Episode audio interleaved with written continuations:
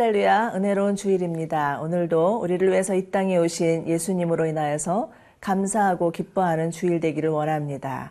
시편 37편 4절에서는 여호와를 기뻐하라 그리하면 그 마음에 소원을 이루어 주시리라 말씀하셨습니다. 아무리 어렵고 힘든 상황에 있다 할지라도 주님으로 기뻐할 때 우리 마음 가운데 소망이 생기고 믿음으로 승리할 줄 있으리라 믿습니다. 한 주간도 부활하신 주님으로 인하여서 기뻐하시는 저희 모두 되기를 원합니다.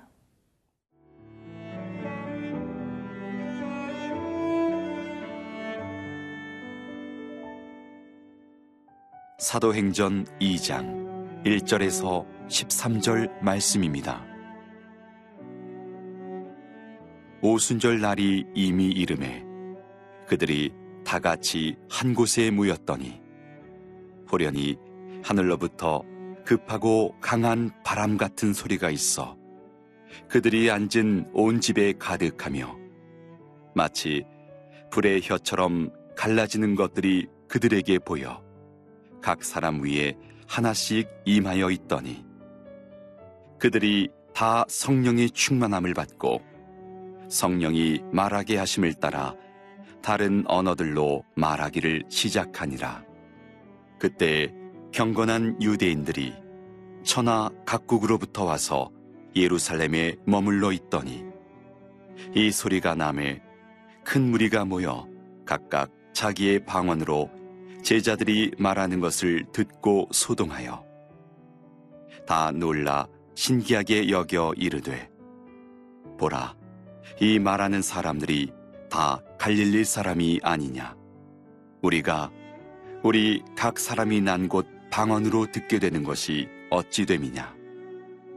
우리는 바데인과 메데인과 엘라민과 또 메소보다미아 유대와 갑바도기아 본도와 아시아, 부르기아와 밤빌리아, 애굽과 및 구레네에 가까운 리비아 여러 지방에 사는 사람들과 로마로부터 온 나그네, 곧 유대인과 유대교에 들어온 사람들과 그레데인과 아라비아인들이라 우리가 다 우리의 각 언어로 하나님의 큰 일을 말함을 듣는도다 하고 다 놀라며 당황하여 서로 이르되 이 어찌된 일이냐 하며 또 어떤 이들은 조롱하여 이르되 그들이 세술에 취하였다 하더라. 오늘 본문의 말씀은 오순절 성령 강림 사건에 관한 내용입니다. 예, 예수님이 부활하신 후 제자들과 함께 40일을 보내시면서 제자들에게 너희는 성령을 기다리라. 몇 날이 못되어 성령으로 세례를 줄 것이라 약속하셨고 그 약속대로 성령님이 임하신 것입니다. 2절 3절 함께 보죠. 후련히 하늘로부터 급하고 강한 바람 같은 소리가 있어 그들이 앉은 온 집에 가득하며 마치 불의 혀처럼 갈라지는 것이 그들에게 보여 각 사람 위에 하나씩 임하여 있더니 이처럼 성령은 호련히 하늘로부터 임하였습니다. 이는 성령의 세례가 전적인 하나님의 주권적인 역사였음을 말하고 있는 것이죠. 그리고 이때 나타난 현상은 급하고 강한 바람과 같은 소리와 불의 혀처럼 갈라지는 것이었습니다.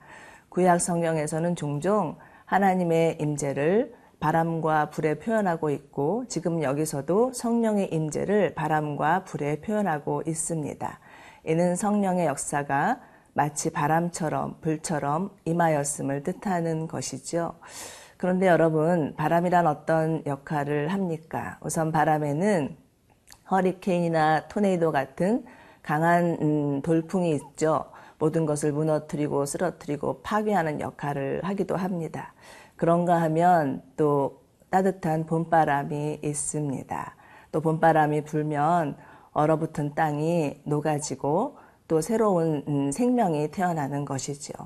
또 불은 어떻습니까? 불은 쓰레기를 태우기도 하고 또 차가워진 몸을 데피기도 합니다.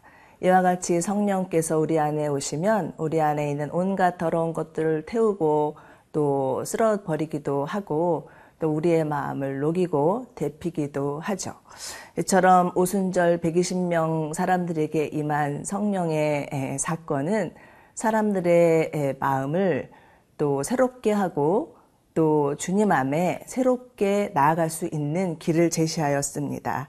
급하고 강한 바람 같은 소리가 온 집에 가득하였다 함은 공동체 가운데 임한 성령의 역사요. 불의 혀같이 갈라지는 것이 각 사람에게 임하였다 함은 각 개인에게 임한 성령의 역사였습니다. 정말 이제 한 번도 상상해 보지 못한 예측하지 못한 하늘의 사건이었죠. 이같이 강력한 성령의 역사는 그곳에 있는 모든 사람들의 인생 가운데 터닝 포인트가 되었을 것이고 공동체에는 부흥의 시작이었습니다. 그런데 우리가 이때 주목해야 될 것은 이들이 함께 모여서 전심으로 기도하였을 때 성령이 임하였다라는 것입니다. 예수님이 성령을 기다리라고 말씀하셨을 때 이들은 그 말씀에 의지하여서 열흘 동안 기도하였습니다. 그러나 어, 이 일은 정말 쉬운 일은 아니었을 것입니다. 하루가 지나고 이틀이 지나고 3일이 되는데 아무런 일도 일어나지 않는데 끝까지 기도하는 것 어려웠을 것입니다. 그렇지만 이들은 포기하지 않고 기도하였고 기도하였을 때 이런 놀라운 하늘의 사건이 일어났던 것이지요. 그러므로 여러분 기도는 부흥의 산실입니다. 어떤 상황이 온다 할지라도 끝까지 기도할 때 오순절 성령 사건처럼 우리 안에도 바람 같은 불 같은 성령의 역사가 임할 것을 믿으시기 바랍니다.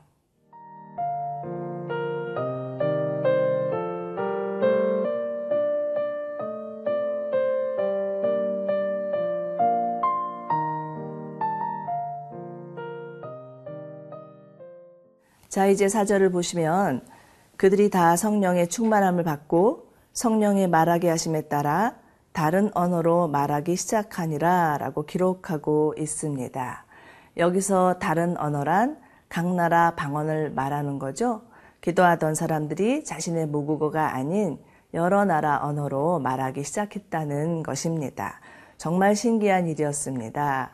어, 6월절을 지키기 위해서 예루살렘에 왔던 유대인과 유대인 개종자들 이들은 주로 바데, 메데, 소아시아, 애굽, 로마, 심지어 그리스 등지에서 온 유대인 디아스 포라들이었는데요. 이들은 깜짝 놀라면서 도대체 어떻게 된 일이냐? 이들은 다 갈릴리 사람들이 아니냐? 어떻게 이들이 우리가 난 곳 방언으로 말하고 있느냐라고 합니다. 그런데 여러분 이들도 놀랐겠지만 그 누구보다도 놀란 사람은 정작 다른 나라 말을 하고 있는 제자들이었을 것입니다. 한 번도 이스라엘 밖에 나가보지 못한 사람들이 세계 여러 나라 어, 언어를 하고 있다는 것은 너무나 놀라운 일이었겠죠. 그러나 여기에는 정말 놀라운 영적인 의미가 있습니다. 창세기 11장을 보면 바벨탑 사건이 나오는데요.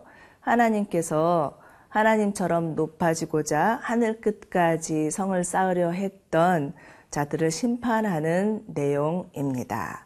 그리고 그 심판의 결과는 언어의 혼잡이었습니다. 이들은 서로 소통이 되지 않았기 때문에 결국 하나님을 대적하는 도모와 계획들 무산될 수밖에 없었던 것이죠. 그런데 오순절 성령이 임함으로 말미암아 제자들이 각 나라의 방언을 이야기하면서 소통이 되었다는 것은 그리스도 예수 안에서 모든 인류가 하나 된 놀라운 음, 영적인 사건이요. 하나님의 심판으로 혼잡게 된 언어의 회복이요. 세계의 복음화의 시작이었습니다. 그리고 여러분, 이렇게 시작된 성령의 역사는 지금까지 변함없이 진행되고 있습니다. 성령 받은 하나님의 사람들로 인하여서 하나님의 나라가 확장되고 있는 것이죠. 그러므로 사도행전의 또 다른 이름은 성령행전이자 선교행전입니다. 저희 온누리교회 변함없는 비전은 엑츠 29인데요. 엑츠 29의 비전이란 사도행전의 역사는 끝나지 않았다. 우리가 주님이 오실 때까지 이 사도행전의 역사를 써내려간다. 라는 의미입니다.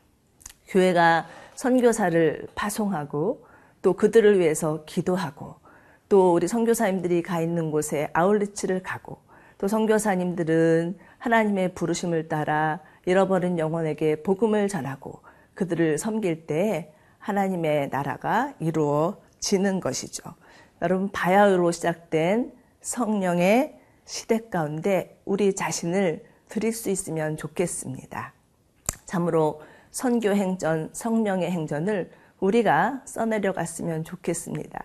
하나님께 우리 자신을 의탁하며 하나님 우리도 사용하여 주시옵소서 우리 가운데 성령을 부어 주시옵소서라고 기도하는 저와 여러분 되시기를 축원합니다. 함께 기도하시겠습니다.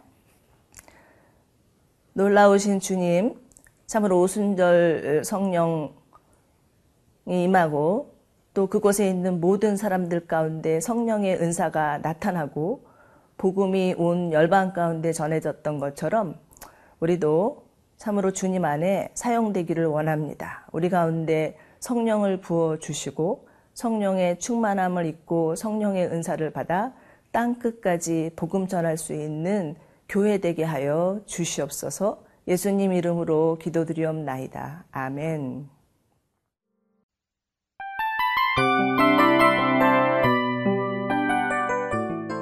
이 프로그램은 청취자 여러분의 소중한 후원으로 제작됩니다.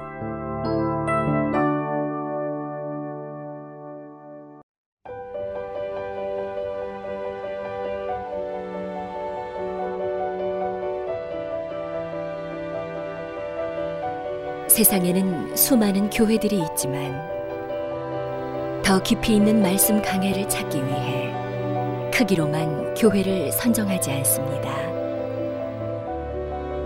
보다 좋은 영적 콘텐츠를 더 많이 나누기 위해 방송비를 받지 않습니다. 1년 365일 복음만 전하고 싶어서 우리는 광고를 하지 않습니다. 온누리의 복음을 땅끝까지. CGN TV와 함께 땅끝 성교사가 되주세요